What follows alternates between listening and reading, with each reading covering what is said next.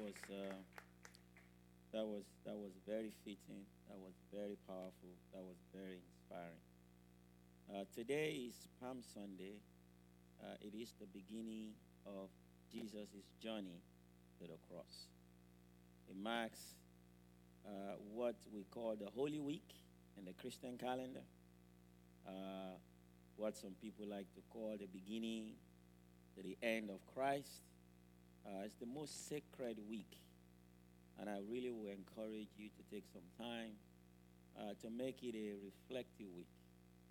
Uh, some people like to call it the end of the Lent season, uh, which the 40 day fast, uh, which, which will end on Friday.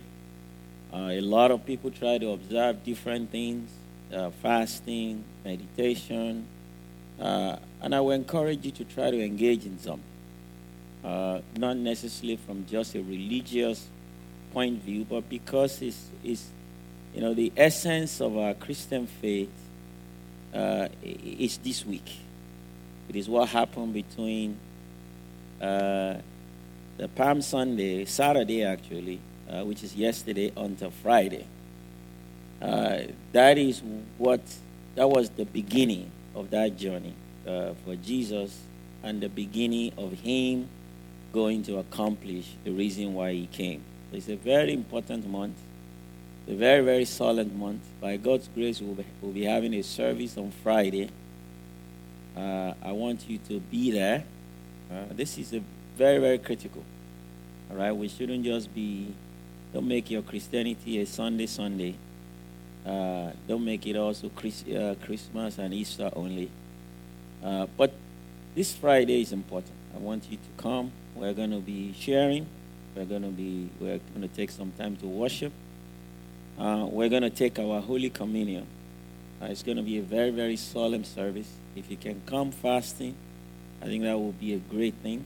Uh, if you can do a little more fasting, maybe in the course of the week, meditation, reflection, uh, it's a time to really, really, really focus and allow God uh, to give you a better understanding of what the cross of Jesus Christ means.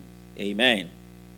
Uh, so I'm hoping it will be, I'm praying it will be a fulfilling week, it will be a, an inspiring week. And at the end of the week, we will come out uh, with a better understanding of what this season means to us. Amen. Praise the name of Jesus. Let us pray. Father, we thank you because your word is quick, your word is powerful, your word is yea, your word is amen. Holy Spirit, we invite you to speak to us, inspire our hearts, open our eyes of understanding, help us to be able to see, help us to be able to hear, and help us to be able to understand. Help me to be able to speak your word in a manner that your people will understand. Thank you because you have answered our prayer. In Jesus' name we have prayed. Uh, this Easter season, we're going to talk about the cross of Jesus. Uh, I think we theme it from the, the journey to the cross or from the cross to the crown. That's what we call it. So we're going to talk about, you know, we're going to speak about the cross. Uh, and I'm going to start from 1 Corinthians chapter 1, verse 18 uh, and I would like all of us to read it together. It should show up on the screen. All right? And I will want all of us to read that verse together. Can we read it?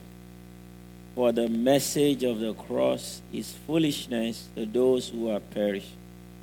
But to those who are being saved, it is the power of God. Amen. The cross is the central, or is central rather, to the Christian faith. So without the cross, there is no salvation.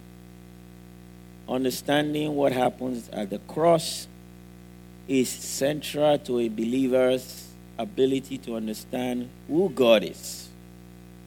The cross is so critical. Everything that Jesus stands for can only be understood from the standpoint of the cross.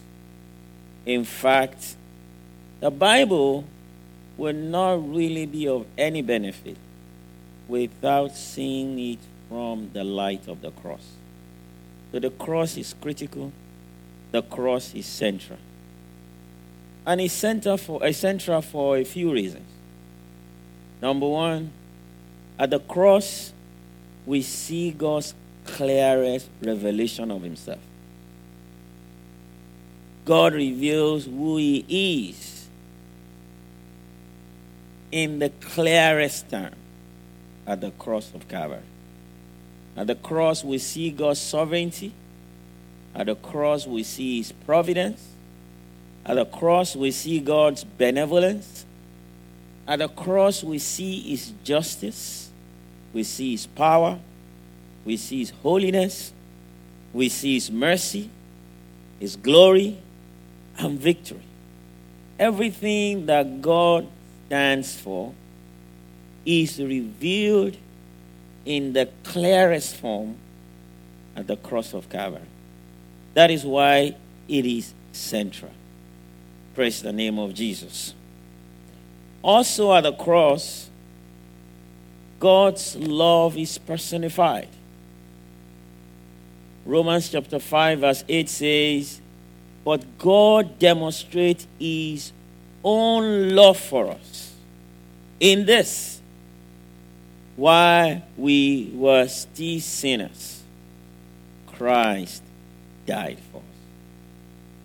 God's love was personified. It went beyond the smushy love feeling. There was now a real person attached to it. It went beyond, you know, we say God so loved the world that he sent Jesus. I mean, we'll quote that around Christmas. Yeah. The birth of Jesus revealed God's love, but to an extent. All right? The full demonstration of God's love occurred at the cross of Calvary. First John 3:16 says, "This is how we know what love is. Jesus Christ laid down his life for us. That's how we know that he loved us right? And we ought to lay down our lives for our brothers and sisters. So the cross personifies God's love, becomes real. No longer theory. It's no longer feeling. It's no longer what something we project, something we try to describe. If you understand the cross, you understand the love of God. Amen. Number three, the cross demonstrates God's power to save. You see, the death on the cross is the worst kind of death. And it proves to us God can save any kind of a man. Hallelujah. First Timothy 1:15 says, "Here is a trustworthy saying that deserves full acceptance. Jesus came into the world to save sinners, of whom I am the worst. This is Apostle Paul trying to tell us look, if I can be saved, anyone can be. This was a man who was the Osama bin Laden of his days, except he didn't get killed. Right? The worst, a murderer. At the cross, the extent of the suffering, the extent of how God was going to allow his only begotten son to go through in terms of the way he was treated, the way he died, proves to us that God's power to save is unlimited. Praise the name of Jesus. I want you to turn to your neighbor and say, God's power to save is unlimited. He can even save you. Guess what? He saved you, He saved me. And no one is exempted, no one is unable to be saved. Praise the name of Jesus. Hebrews 7:25 says, "Therefore he is also able to save to the uttermost those who come to God through him." Jesus is able to save to the full extent, to the uttermost. No matter, he's not going to save a little bit. He's not going to save a bit. He's not going to save halfway. He's able to save to the uttermost. He's able to wipe everything clean. That's why God can wipe any sin. Hallelujah. That is why God can forgive any sin because of the cross. Praise the name of Jesus. That is why the message of the cross, though foolishness to the world, to those who are perishing, they can't see it. You know why just the cross, somebody hanging on the cross means so much.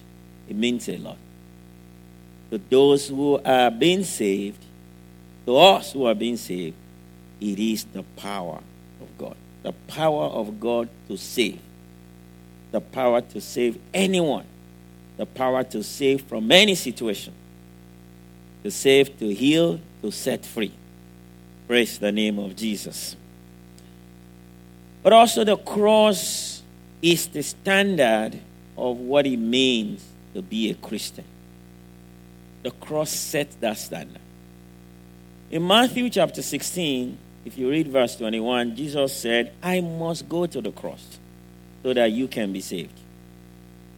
He began to share, this was the beginning, I mean, when he was towards the end of his life, he began to share to his disciples the Bible says from that time on, Jesus began to explain to his disciple that he must.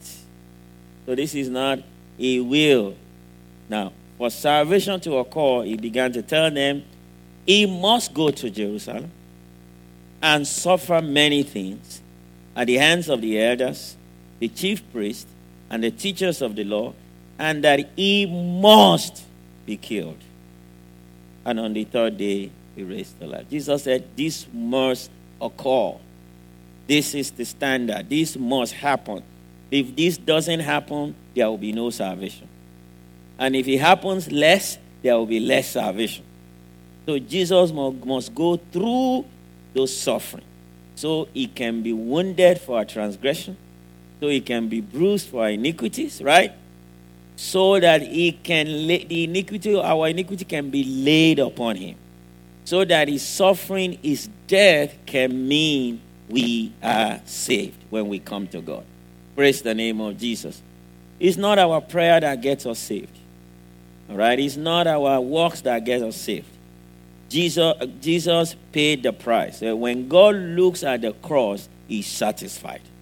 That's why we are saved. Praise the name of Jesus.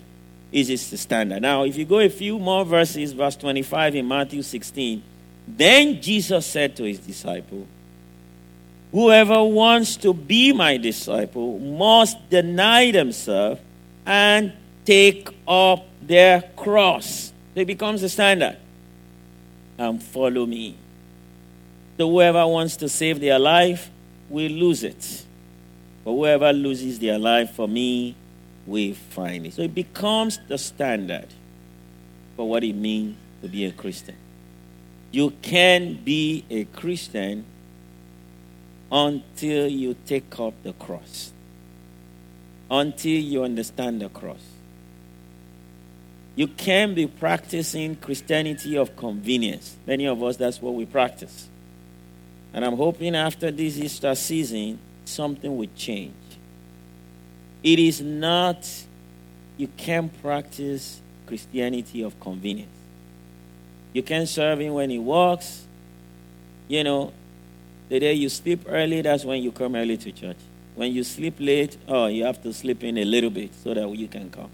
That's convenience. So you can be my disciples that way.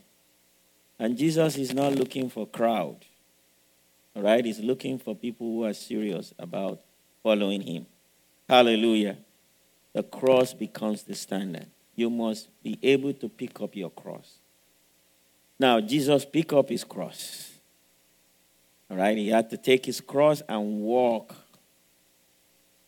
And he was nailed to that same cross. It was a very painful journey. Picking up the cross means we must be able to accept the painful part of being a Christian. We must allow our flesh to go through the crucifixion, the cross, the walk of the cross. We must be able to forgive. Many of us can't forgive. You think you can be a Christian and still go along and just do whatever you want. You must be willing to forgive. You must be willing to, to love. You must be willing to care. You must be willing to also lay down your life for others. Because if you are bent on preserving your life, you will lose it. But if you are willing to lose your life, you will gain it. Praise the name of Jesus. So the cross is very, very significant. We're going to talk a little more on Friday, and uh, hopefully on Sunday, we're going to talk. But before I round up today, I want to talk about, I want to uh, say a few things about the, the significance of Passover. All right, and I will take you to John chapter 12. I would like to use the account of John to understand how this journey to the cross began for Jesus Christ. In John chapter 12, verse 1, the Bible says, six days before the Passover, you know, Passover is Friday, right? Jesus was crucified on Passover, so which is Friday. So if you count back, six days before we actually be Saturday, right? Uh, Saturday the 4th. Jesus came to Bethany, where Lazarus lived, whom Jesus had raised from the dead. So, Lazarus, Lazarus, many of us should know the story of Lazarus. Jesus raised Lazarus from the dead. Lazarus has two sisters, Mary, Martha. All right? Here, a dinner was given in Jesus' honor. Yeah, I think if Jesus raised you from the dead, it will be appropriate every time he shows up to put up a dinner, right? so I think this was probably a custom, and I think it's probably a custom all over the world that if Jesus raises you from the dead, you celebrate him anytime he's around, right? Guess what? He raised all of us from the dead. We were all dead in our sins and trespasses. Jesus came and gave us life. Now we have abundant life. Hallelujah. Praise the name of Jesus. So, Martha, Mary, Lazarus decided, you know what, Jesus is showing up, we need to honor him.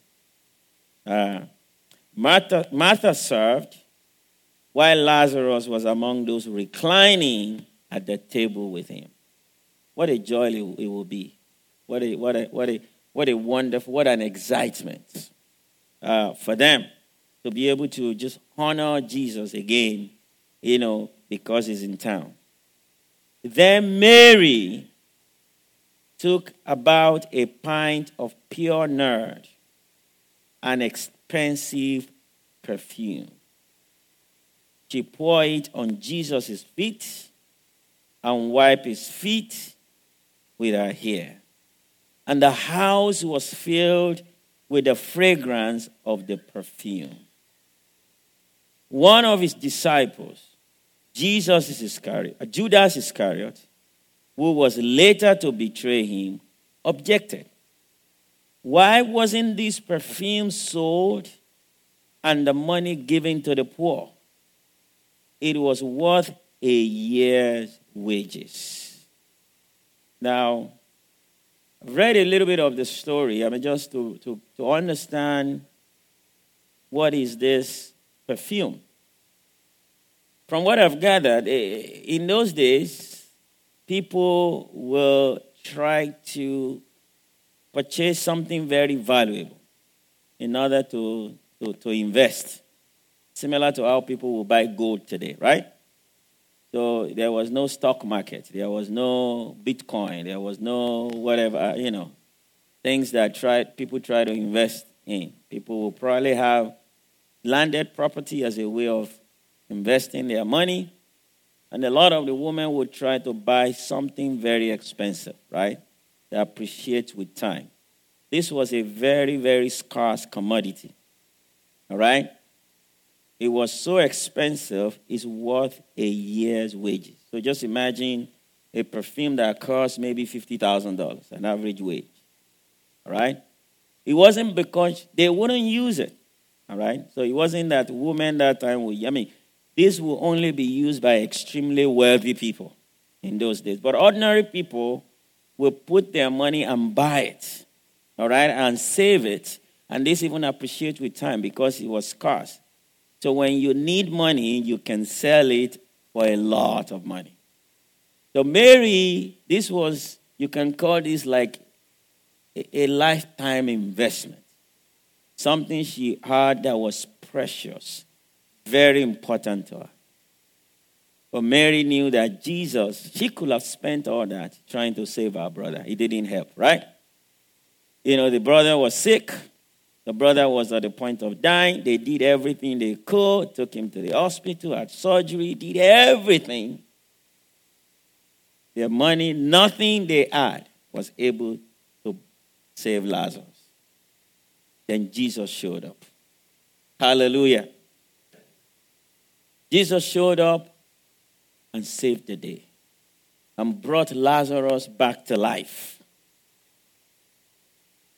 So Mary remembered why this was going on. Mary just something jumped on her. She didn't even, I'm sure she didn't know what she was doing. If she thought about it, she wouldn't break that because she didn't know what, you know. But something jumped on her. She was touched. She remembered what Jesus did, and the Bible says she took, she went inside and took this perfume, very expensive, and just poured it on Jesus' feet. I'm sure people were like, What are you doing? That's unreserved worship and began to pour it on Jesus' feet and did more than that, began to wipe his feet with her hair. And the house was filled with the fragrance of the perfume.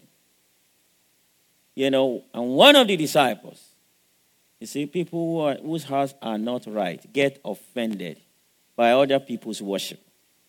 You see, people who really, you know, we, unfortunately, we, we, we don't worship that, that, that God that, that way anymore.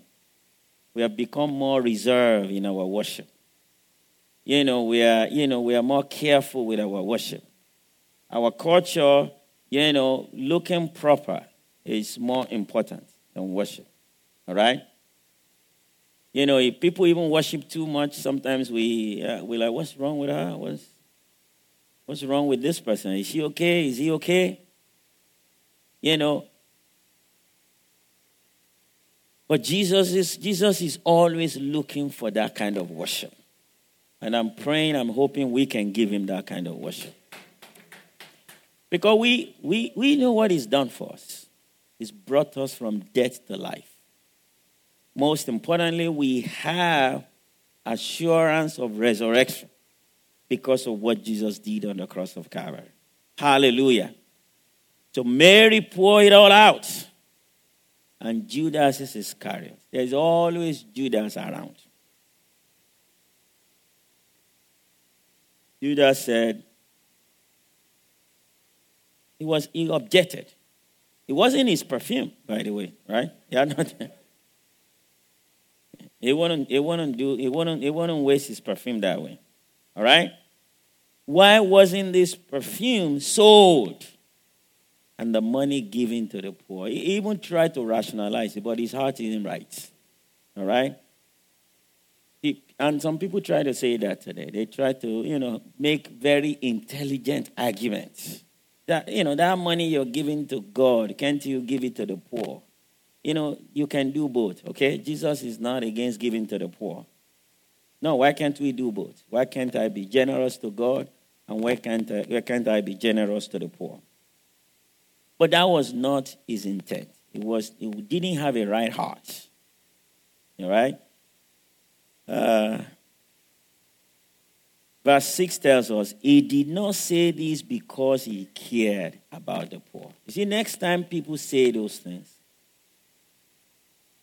and I've done this several times, you ask them, How much have you given to the poor? You see, people who try, who think they care about the poor, who try to attack other people, you know, oh, you should be giving that to the poor. Ah, this preacher should be giving. Ask them, how much have you as a person given to the poor? I will respect you if you have given so much to the poor. If you have done so much yourself, I think you have a voice. So Judas didn't really care about the poor. All right? Judas was offended by Mary's worship because his heart wasn't right. Right? Remember, I gave, I gave the, the day I gave my life, I was at a at a fellowship where worship was going on. And at first, I was offended by other people's worship. All right, because they were worshiping and they were crying, and I'm like, how can someone be crying? Now, I wasn't saved. I was just invited. I just went to this fellowship. And I saw people on their knees. I saw people shaking. I saw tears. And I'm like, I was offended. It's not that serious. Now, the problem was I couldn't feel it that way. I knew some of the songs. I could raise my hand when they were raising hand. You know, I could move, but I wasn't touched. I saw these people giving unreserved worship. They didn't care. One guy near me was holding like a, like a column, holding a column. I'm like, what? And just, just worshiping Jesus. Unreserved. Lost in worship. You know, true worshippers don't care what other people are saying. And I want you to become true worshippers. You see, true worshippers don't worship just because other people are worshiping. You know what we do these days? We look around. Is anybody on their knees? Then I don't want to be the first one. I don't want to be the first one. You know? Is anyone really feeling it? Okay, let me feel it too. That's that that's what we do. No, true worshippers don't do that. True worshippers don't care. True worshippers are unreserved. All right? True worshippers want to give him everything they have, even if, it offends some people. So, Judas, there will always be Judas around you who said, I think yours is too much. You know, I think you're taking this thing too seriously. And sometimes it's people who have been there for a longer time. Judas has been there. Judas is supposed to be one of the closest people, one of the 12, right? One of the ministers. Ah, you know, you don't take this thing too seriously. I see the way you are, you're becoming too passionate. You're becoming too zealous. No, don't listen. Because Jesus had a very, very wonderful word to say. So he didn't care about the poor, he was a thief. As keeper of the money bag, he used to help himself. So, what was put into it? I like the person that wrote this, right? And Jesus defended her. You see, Jesus will always defend true worshippers. I want to encourage you, if you're a true worshiper, keep on doing what you're doing. Jesus is going to rise to your defense one day. Hallelujah. Jesus defended her. Said, Leave her alone. It was intended that she should save this perfume for the day of my burial. Now, I don't think Mary even understood what Jesus was saying. I'm like, now, but she was moved. She just followed the leading of the Holy Spirit. She was moved. She was overwhelmed. And I've seen examples of that where sometimes I try to play Judas in people's life, where they're just they're just about to give something. I remember when we were when we were having our first building, and one of our members, you know, a couple said, you know, we'll take we take uh, equity from our house and we give it to the church. I'm like, I actually went to the house. I drove to the house. They say, Are you really sure? I don't want scandal. Are you really sure? And they say, Yes, the Lord wants us to do this. So once in a while, I've come across people who just do something crazy like that. But every instance, I've seen that Jesus will always rise to defend people who will go out of their way in their worship. All right? In your service, in your worship, give it all you have. Jesus will stand, Jesus will defend you.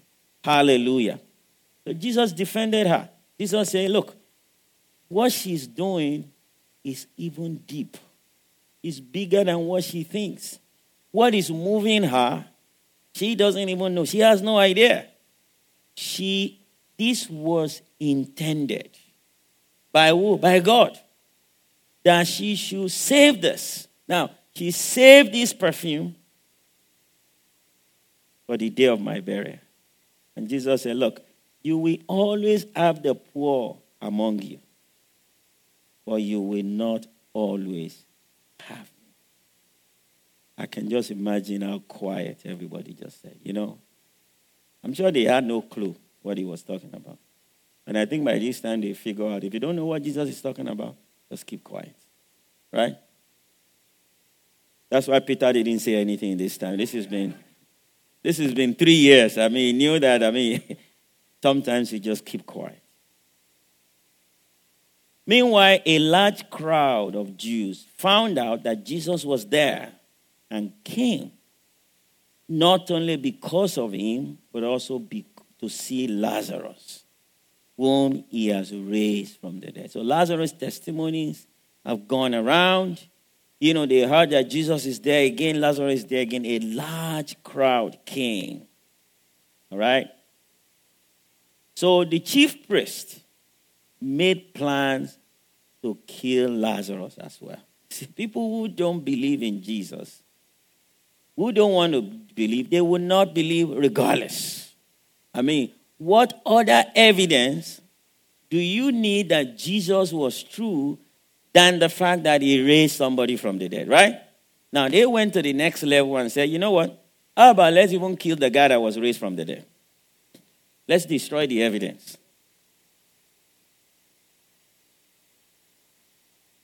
They made plans to kill Lazarus. For and on account of him, because of Lazarus, many of the Jews were going over to Jesus and they started believing in him. This is what happened on Saturday.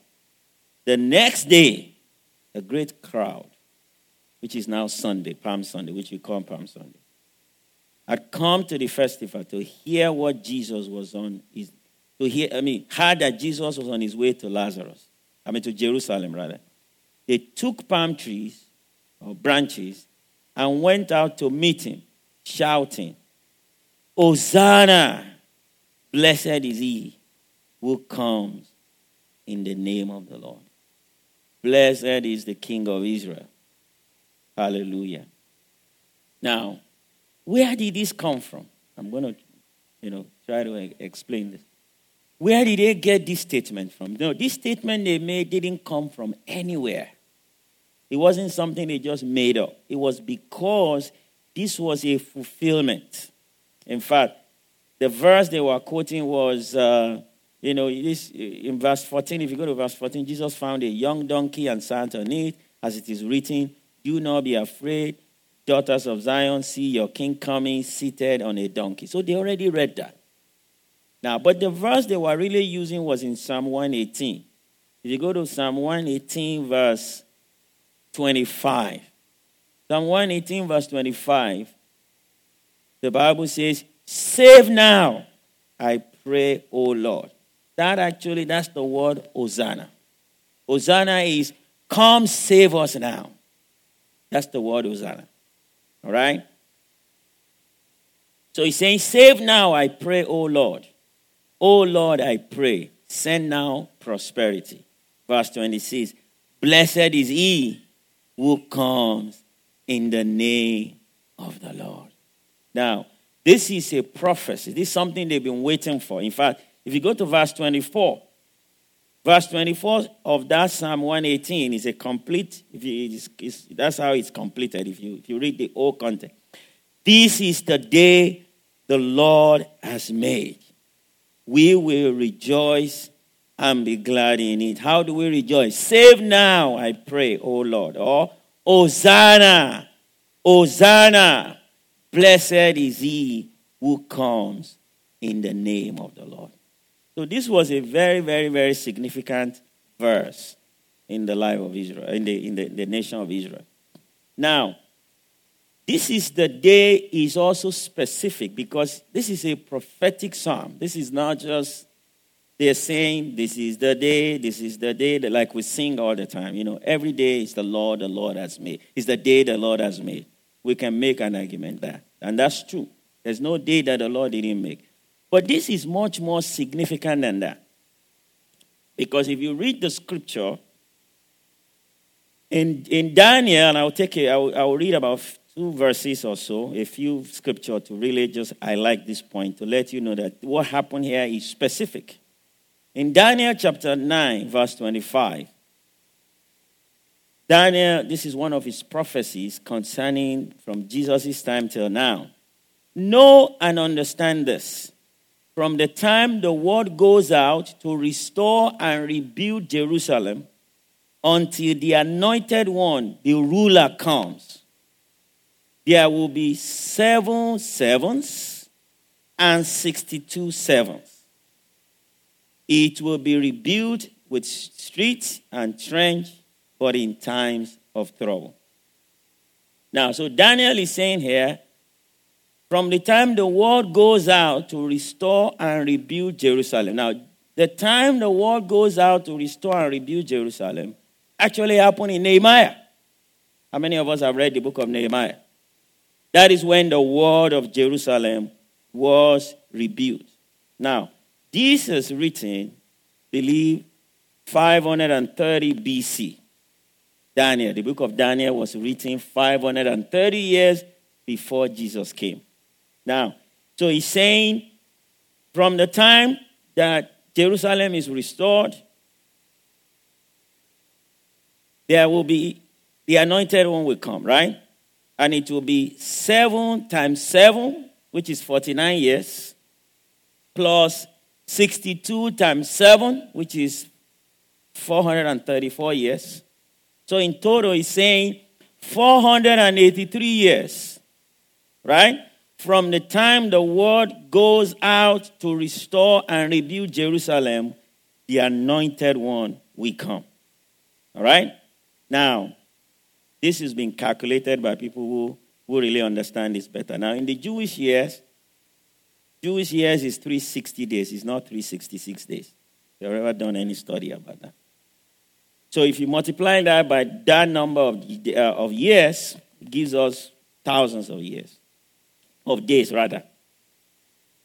And it's been calculated that when you tabulate that, it's about 444 BC that the, the, the, the issue, the decree was issued in Nehemiah chapter 2. Nehemiah chapter 2, it was giving us exact dates. Verse 1 says, In the month of Nisan, which is the month of March, in the 28th year of King Artaxerxes, when wine was brought for him, I took the wine and gave it to the king. I had not been, I had not been sad in his presence before. So the king asked me, Why does your face look sad? And on and on. If you go to verse 7, the king issued a decree all right? For Nehemiah to be able to get all the help he needed, get the timber, get the trees, so that he can go build the wall of Jerusalem. From that time on, 380, 483 years, multiplied by number of the when it was tabulated, he fell exactly on this day, this particular day. So this is so when he's saying, This is the day that the Lord has made, that was the moment. It was not just a random day. Praise the name of Jesus. So the Holy Spirit was orchestrating all this, right? Holy Spirit was putting all this together, working all this together. God in His sovereign power. So there are people who knew by revelation that this is that moment. And look at what happened. The great crowd came. And they just took the branches and went to meet him and they remembered Psalm 118 and they said, Come save us now. Salvation has come. Hosanna, Hosanna, blessed is he who comes in the name of the Lord. Hallelujah. So, this is very, very specific. This is very, very important. Unfortunately, not everybody knew. I think Jesus alluded to that in Luke chapter 16 or so. Alluded to that, that a lot of people missed that. This is called the day of visitation. This is called a, a day that is very, very critical. The king has come, salvation has come, and I'm praying, I'm hoping that today some people's salvation has come. So the prophecy about the death of Christ, the resurrection of Christ, they are well documented. Very, very powerful, very, very specific that we must pay attention. So I pray as we go through this week, we are like these people who understood what was going on. We're not just like the rest of Israel who were just going about their business, who didn't really care. Thankfully, many of us are not the Pharisees, the scribes, who are even on the other extreme, who participated in crucifying Jesus. But there were a lot of onlookers who did not discern a day of visitation. Hallelujah. That's why you always see Easter fall around this March, April, because this is well calculated and tabulated. Hallelujah. Praise the name of Jesus. I want us to rise up and pray. Because I believe strongly that God wants to get our attention during this season. He wants us to take this season seriously. He wants us to not just go through it like any other season, any other week, any other Friday, let this week mean something to you. Let it be a time when you are able to reflect and understand the message of the cross and the power behind the message of the cross. I want us to bow down our heads. But before I pray for everyone, I think it would be appropriate to pray for anyone here who want to surrender their life to Jesus. You're here today, your relationship with him is shaky. And you know in your heart, you don't need anyone to convince you. You know that your relationship with Christ is shaky. You can't say it's there. You can't say. Ah, you know he loves you, but you can't say you love him. You can't say you have even given him much thought, giving him much room in your life. But you want to do that today, I would like to pray for you. I'd like you to raise up your right hand. I would just like to pray for you. Thank you. God bless you. Just raise it. Raise it. I'd like to, yeah, raise it. God bless you. We have one person, two people. Any other person in the congregation? Because I believe that this is for you. This message is exactly for you. I want you to raise it well. I want to notice okay, we have three people. God bless you. We have more. Four, five. God bless you. Any other person? This is. Now, I want you to do a lot, uh, some, take that hand and place, place it on your chest. That your right hand, place it on your chest. And I like you to repeat after me. I want you to say, Father, I thank you for the cross. Thank you for demonstrating your love for me by allowing your son Jesus to die on the cross of Calvary for me. I'm sorry I haven't really paid attention to this. I'm sorry I haven't given this much thought. So I've lived my life just on my own. But today, I repent and I surrender myself. I put my faith on Jesus' finished work on the cross. I believe that He died for me. I believe He was, he was buried for me. He rose from the dead for me so that I might be saved. Come into my life, Jesus. Fill me with your Holy Spirit. Give me a new life and help me to walk with you from today. Thank you because you have answered my prayer. In Jesus' name. Amen. I want us all to just lift up our hands and just ask Him, Lord, this season, give me a discerning heart. Can we pray that prayer? Lord, this season, give me a discerning heart. I don't want to just walk through this season without recognizing your visitation.